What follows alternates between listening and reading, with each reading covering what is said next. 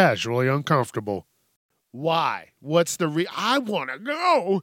I want to go, but I don't have a babysitter. Tough shit. Guess what?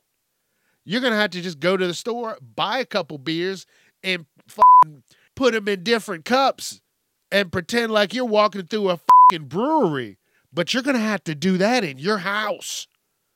Don't bring that baby there, knowing that little motherfucker has been crying all damn day. A podcast with rants, randomness, and relatable topics. Subscribe and listen wherever you enjoy your podcast. Follow me on Facebook and Instagram at Casually Uncomfortable. Viewer discretion is advised.